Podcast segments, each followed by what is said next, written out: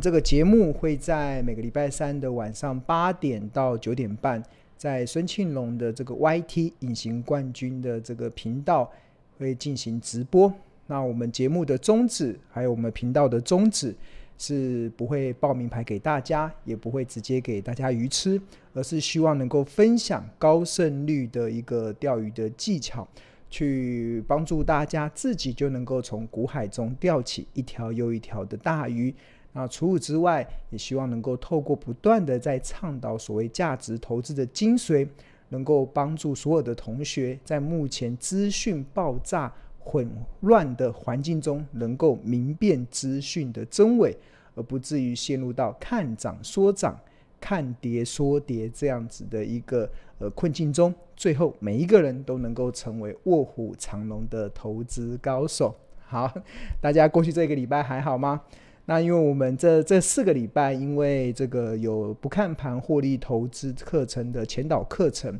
所以其实我们这这四个礼拜的这个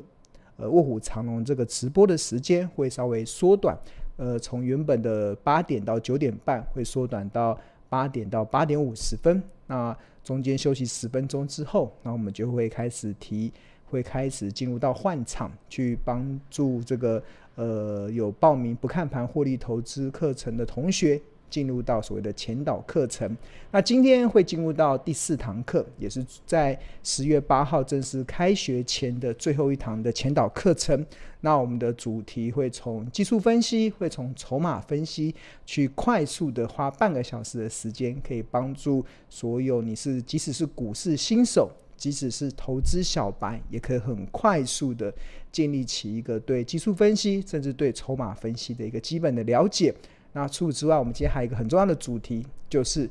怎么去找到落底讯号，尤其是台股的落底讯号，有没有什么一些迹象可以提供投资人去做一个判断的依据？那这个也会在我们今天第四堂的前导课程中会跟大家来介绍。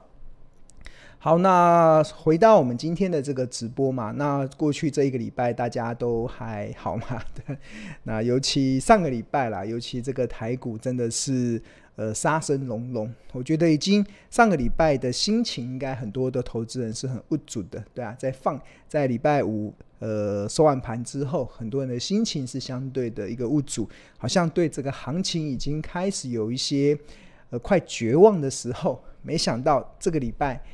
呃，礼拜二、礼拜三，台股就马上出现了行情总是在绝望中诞生这样子的一个状况。那这两天的这个台股的反弹呢、啊，它是呃空头市场的死猫跳，还是一个呃一个要出现一个 V 型反转的一个表现，对吧？那我们来做一个问卷调查好了，同学可以来稍微回答一下。如果大家觉得最近这几天台股的这个反弹啊，尤其像今天十月五号台股是上涨了两百二十四点，指数是收在一万三千八，那这个大涨了两百多点，再加上礼拜二的这个上涨，那这一波的这样子的上涨啊是。空空头市场的死猫跳，对啊，那个如果同学认为是这个的话，就是一嘛。那为什么叫空？就是所谓的空头市场，就是股市还在往下跌嘛。那死猫跳就只是可能跳一下之后又又会再再往下继续往下蹲，这样往下跳下去，对啊。那另外一个就是可能行情就在绝望中诞生，然后就。呃，在半信半疑中持续的成长，出现让大家觉得不可思议的 V 型的反转，又重新莫名其妙又回到一万五左右，对。好，我们来问一下同学，认为是呃空头市场的死猫跳的回答一，然后认为这一波的反弹会来到万五，重回万五，回答二，对吧？哇，你看重回万五，哇，怎么每个人都是回答一呀？哇！所以大家都不认为这一波会到万五，像我有看到王亚平同学回答一嘛，然后陈立昭同学回答一，然后陈平明同学回答一，然后谢建宏同，那谢建宏同学回答一，哇，所有的同学都认为这是空头市场的死猫跳，哦，没有人回答二吗？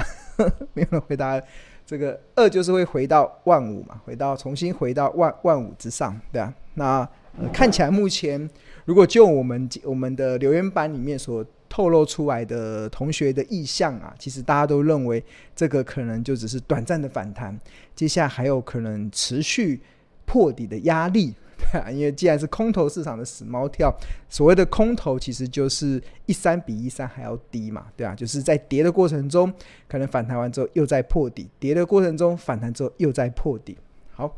那当然，其实呃，对于行情的看法啦，对啊，呃，我觉得有有有几个面向可以去统计啦。第一个就是我们看到所有留言板中，大家都认为这是空头市场的死猫跳。那会不会最后的结果出乎意料之外？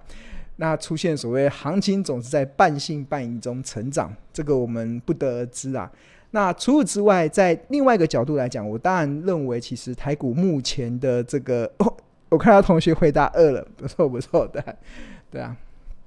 诶，这个就是很多事情啊，都站在同一边。不一定是好事哦，就是所有的事情应该不是所有，应该每一件就是所有的事情，就有一个道理，就是所有事情都站在同一边，不一定是好事。比方说什么，比如说一条船上大家都站在同一边上，这个就不是好事，因为它就会翻船嘛，对啊。所以常常要有正反两边的一些意见。那通常啦，其实我们在资本市场中，其实我长期以来的观察啦，其实。大多数的这个行情的走法，都跟大多数投资人心里想的是背道而驰，完全不一样。这是还蛮特别的，就是当大家觉得是空头的时候，它就会呃出现这个呃空头不死，多头不止这样子的一个反弹行情。那大家都觉得哇，好像台股要重回这个多头的气势的时候，它就会冷。冷不防来一个回马枪，让这个打击多头的信心，对啊，所以这个我觉得今天的这个调查，大家可以去，可以大家当另外做个参考。那当然我，我我自己的看法是，的确在下半年台股会有很多的挑战，还有很多的一些压力，比如说经济衰退所导致的这些企业的获利开始出现下滑的一个状况。比如说联准会的暴力升息，它会导致本益比修正的状况。那不管是获利的衰退或本益比的修正，都会对股价造成一定下修的压力。但是这个下修的压力到什么时候会止稳呢？那呃，我自己的想法是不预设立场。其实我对于大盘的指数真的是不预设立场。那我我常常觉得，其实呃。对我来讲啊，其实很多时候，当我忘掉了大盘会怎么走，我的绩效就会开始扶摇直上。啊，这是我过去以来的一个经验，就是如果我太沉迷在，或者是太呃太执着于大盘未来会怎么走的时候，那你在操作上其实常常会呃进退会失了一句。比方来说好了，比方来说哈，假设同学认为这一波可能它只是空头市场的死猫跳，那未来还有这个破底的压力，那换言之，那这个这个时候你就不敢买股票嘛，你就会想要呃尽可能的不要持有股票，然后尽可能的尽可能的去拉高现金的比重。但是啊，往往往你太执着于，或者是太整个呃局限于大盘未来怎么走的时候，你会错失很多好股票跌到好价格时候的那个进场的时机点。所以其实呃，我觉得就价值投资的这个呃信奉者而言呐、其实呃我个人的看法是我们不会去预设大盘，但是。我会去预设我想要投资的好公司，它跌到了多少的价格的时候，是我觉得可以长期投资布局的点。这个一定要预设好。大盘怎么样？因为我们毕竟不是投资指数，基本上大盘的涨涨跌跌，其实跟个股的表现也不一定会成正相关。因为毕竟再好的市场也会有赔钱的股票。再坏的行情也会有赚钱的标的，所以与其去担心这个指数的高高低低，那还不如把焦点放在个别公司上。那你去计算出哪一些的好公司，它可能跌到了哪一些的什么时候的好价格的时候，就会是一个非常好让你长期布局的一个点的时候。那基本上到了那个点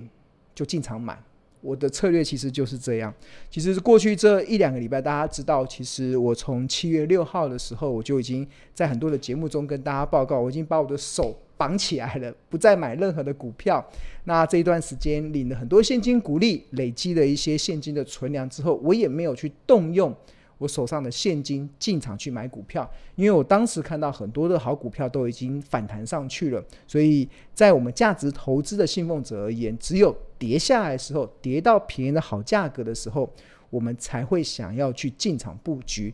所以从七月六号，我手绑起来，都一路都没有买股票，但是我跟大家报告了，就是从上个礼拜开始，我已经开始动用手上的现金。去买我想要设定的一些好公司，